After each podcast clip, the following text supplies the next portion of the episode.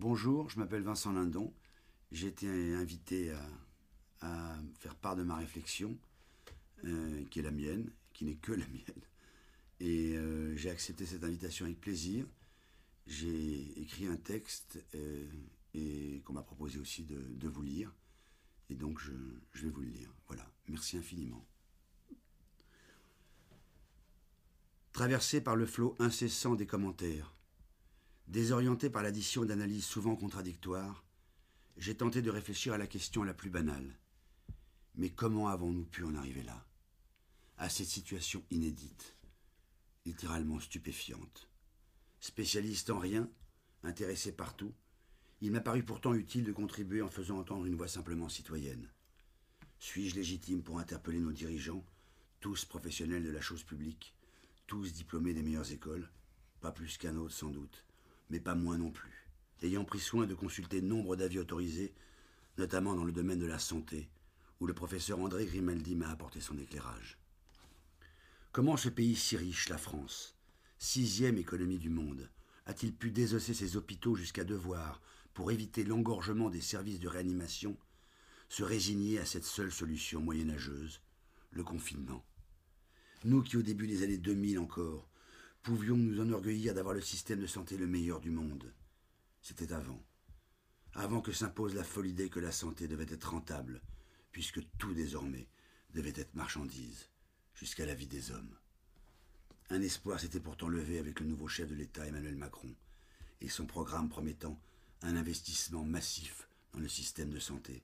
Hélas, élection acquise, il préféra poursuivre l'action de ses prédécesseurs, s'il n'est donc que le dernier avatar d'une même politique, il porte pourtant une responsabilité particulière pour avoir ignoré tous les signaux d'alerte. Douze mois de grève des urgences? Les patients patienteront. Douze cents chefs de service démissionnent de leurs fonctions administratives? Moins de paperasse. Présence massive des soignants dans toutes les manifestations Sortez les LBD et les grenades de désencerclement. Au-delà de la santé, c'est l'ensemble du secteur public qui subit, depuis des décennies, les coups de boutoir des présidents qui se succèdent avec toujours la même obsession réduire la place de l'État dans l'économie. Tandis que les budgets des ministères régaliens sont comprimés et les salaires de leurs fonctionnaires bloqués, la grande braderie est ouverte. Villepin solde les autoroutes, Nicolas Sarkozy fait absorber Gaz de France par un groupe privé, Suez, et enfin François Hollande, sous la férule de Macron, des membres Alstom pour le plus grand profit de l'américain General Electric. Avec l'arrivée d'Emmanuel Macron, la fête continue. Deux entreprises publiques, la Française des Jeux et Aéroports de Paris, sont très rentables. Vendez-les.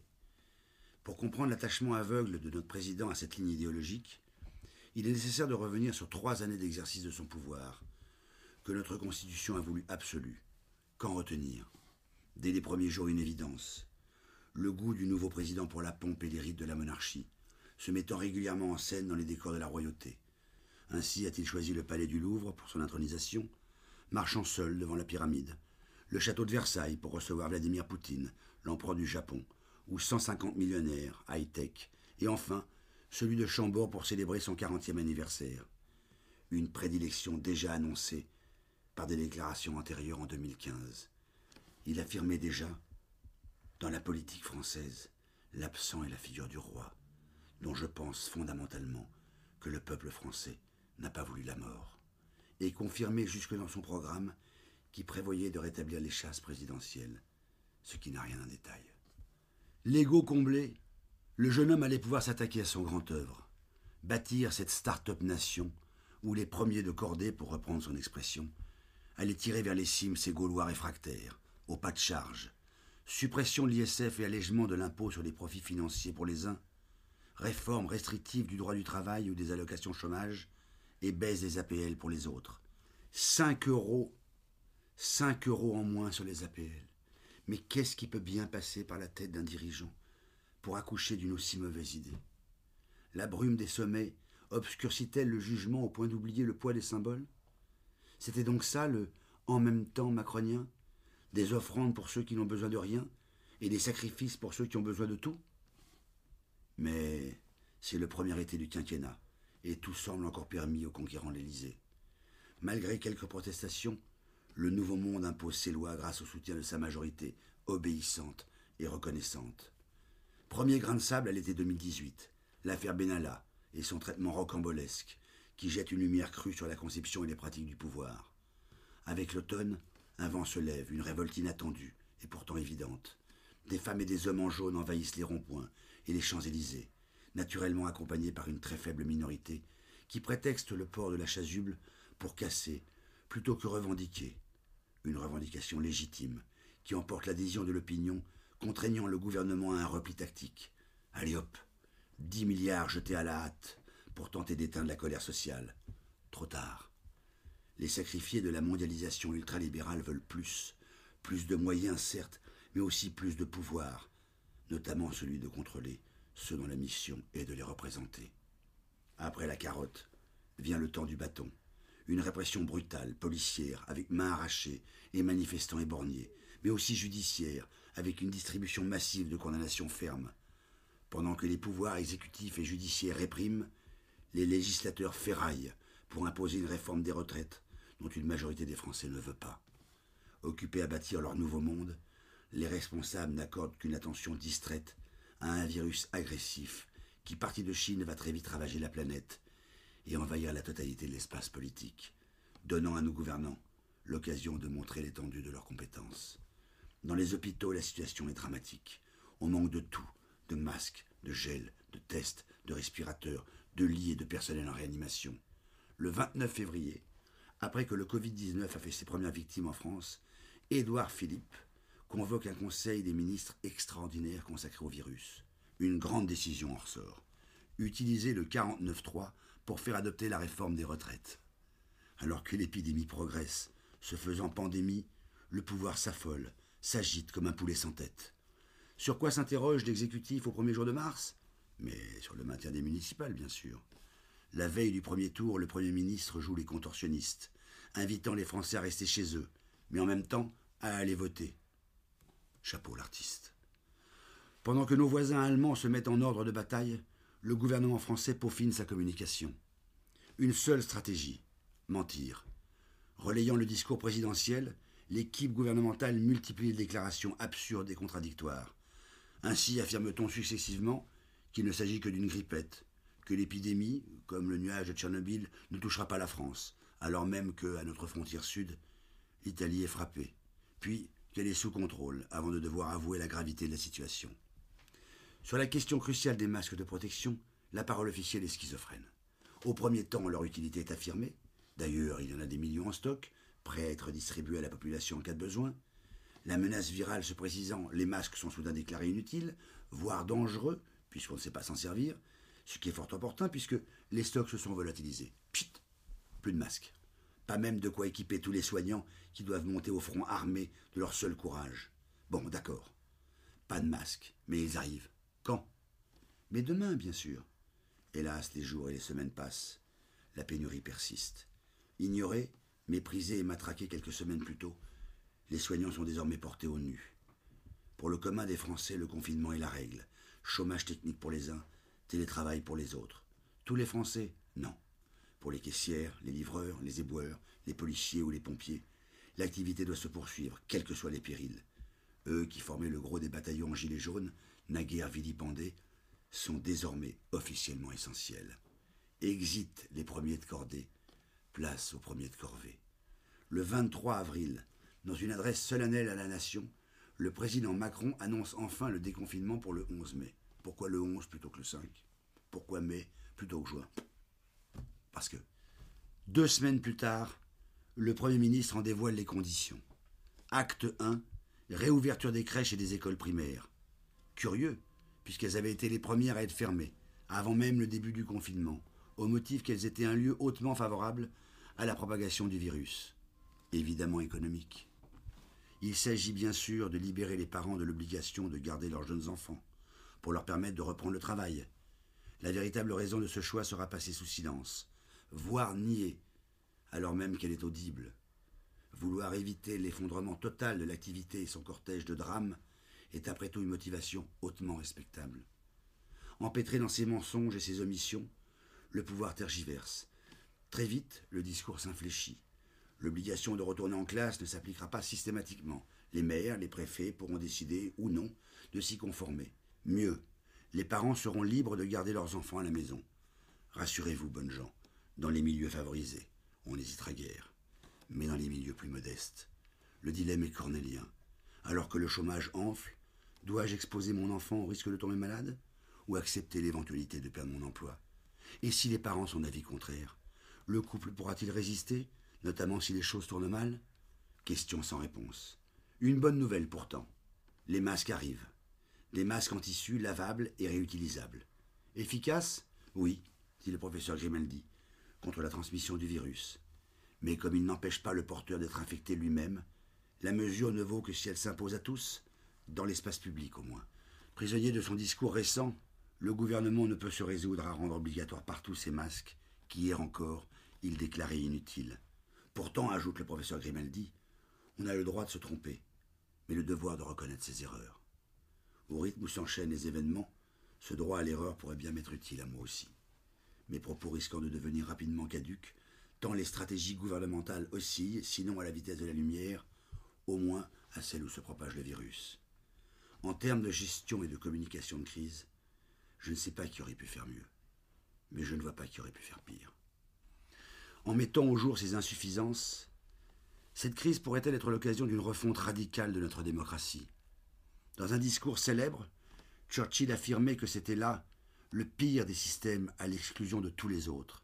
Mais ajoutait-il aussitôt, la démocratie n'est pas un lieu où on obtient un mandat déterminé sur des promesses, puis où on en fait ce qu'on veut.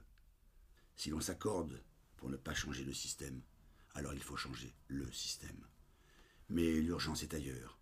Déjà insupportable, les inégalités ont explosé avec la pandémie. Confinés dans des logements exigus ou contraints d'affronter les périls, les plus fragiles vivent des jours terriblement difficiles, et leur lendemain ne chante pas. Après la crise sanitaire, ils seront sûrement les premières victimes de l'inévitable catastrophe économique et sociale. Que faire? L'État ne pouvant pas tout, il me paraît impératif d'innover. Comment? En demandant aux plus grosses fortunes une solidarité envers les plus démunis. Cette idée, juste et légitime, pourrait prendre la forme d'une contribution exceptionnelle, baptisée Jean Valjean, conçue comme une forme d'assistance à personnes en danger, financée par les patrimoines français de plus de 10 millions d'euros, sans acrobatie, à travers une taxe progressive de 1 à 5% avec une franchise pour les premiers 10 millions. À période exceptionnelle, contribution exceptionnelle. Même si j'applaudirais évidemment tout amendement visant à pérenniser cet effort de réduction des inégalités. Après tout, une fois peut devenir coutume. D'après les économistes que j'ai pris soin de consulter, cette contribution devrait représenter environ 36 à 37 milliards d'euros, qui seront distribués aux quelques 21,4 millions de foyers trop pauvres pour être assujettis à l'impôt sur le revenu.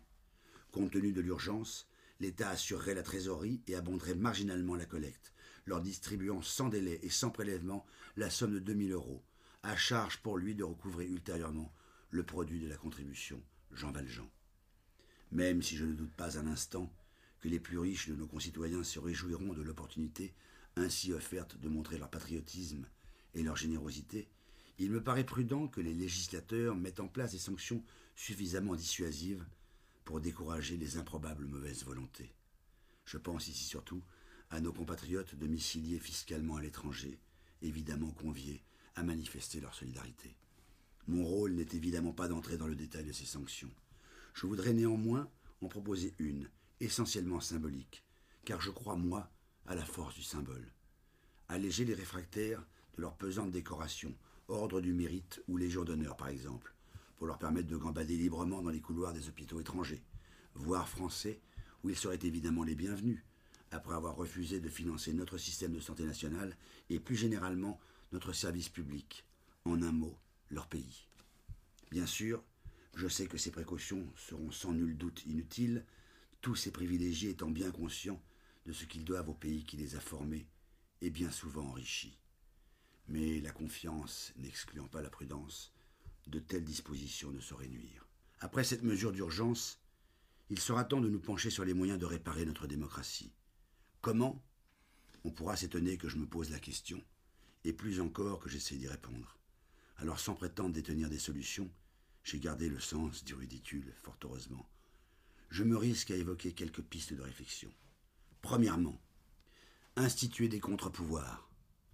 La Constitution de la Ve République avait été taillé sur mesure pour le général de Gaulle. Un costume bien trop grand pour ses récents successeurs.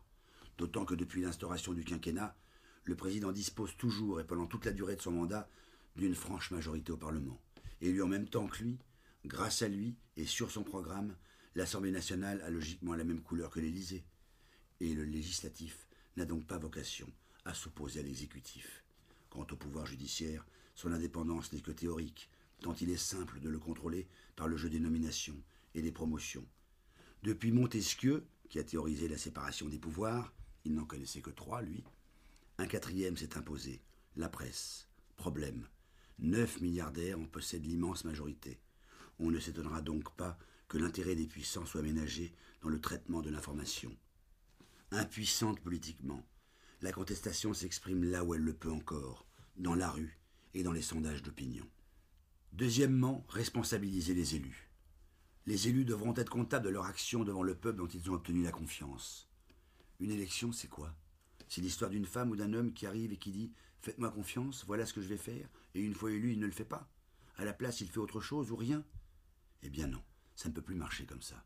En cas de défaillance, il est nécessaire qu'ils puissent être démis de leurs fonctions, démocratiquement, c'est-à-dire si une fraction de citoyens le propose et si une majorité d'électeurs l'exige. Insistons, cette mesure doit s'appliquer à tous les élus, jusqu'au président de la République, qui en France ne peut être démis par personne en cours de mandat, ni même être jugé depuis la scandaleuse décision du Conseil constitutionnel sous la présidence du douteux Roland Dumas. Troisièmement, sanctionner sévèrement les dérives, pour interdire l'alliance mortifère entre les copains et les coquins. Depuis des décennies, aucun élu, même le plus corrompu, ne craint les rigueurs de la loi. Il y a à cela une excellente raison. La prison, c'est pour les autres. Eux pourront toujours solliciter les meilleurs avocats et multiplier les procédures des décennies durant, jusqu'au moment où les juger n'aura plus aucun sens. D'où une proposition en trois points. 1. Rendre passible de longues années de prison ferme tout acte de corruption avéré d'un élu, parce qu'elle menace dangereusement la démocratie, en décourageant le vote notamment. La corruption politique me paraît un crime plus grave qu'un braquage de banque. Excessif? Non, je ne pense pas. Enfant, je me souviens que sur les billets de banque, il était inscrit que la fabrication de fausses monnaies était passible des travaux forcés à perpétuité. Pas une goutte de sang versée pourtant, mais une atteinte criminelle au bien commun. 2. Définir des couloirs judiciaires dédiés pour éviter qu'on ne juge que des cadavres. L'ensemble des procédures, appels et cassations comprises, devra être bouclé dans les 12 mois suivant l'ouverture de l'instruction. 3 augmenter fortement la rémunération des hommes et des femmes qui choisiront de servir la collectivité avec compétence, zèle et intégrité. Pourquoi? Pour avoir les meilleurs d'une part, pour leur éviter la tentation et enfin pour rendre inexcusable qu'ils y cèdent. Constitutionnel, électoral ou judiciaire, ces propositions de réforme peuvent apparaître éloignées des préoccupations immédiates, en ces temps troublés surtout. Je les crois pourtant essentielles même si elles ne résolvent pas l'ensemble des problèmes auxquels notre époque est confrontée, elles m'apparaissent nécessaires, nécessaires pour rétablir l'indispensable confiance du peuple en ses représentants, enfin comptables de leurs promesses comme de leurs actions, et responsables de leurs erreurs. Voilà, je vous remercie beaucoup d'avoir pris la patience de m'écouter jusqu'au bout. Ce n'est que des propositions, ce n'est que les miennes j'avais envie de participer au débat citoyen. On m'a donné l'occasion de le faire, des micros, euh, une plume, et je me dis que si la notoriété peut servir à ça, à faire avancer ne serait-ce que d'un millimètre quelque chose, alors euh, ça, ça, aura, ça aura valu le coup que je, que je m'en mêle. Voilà. Je vous remercie infiniment.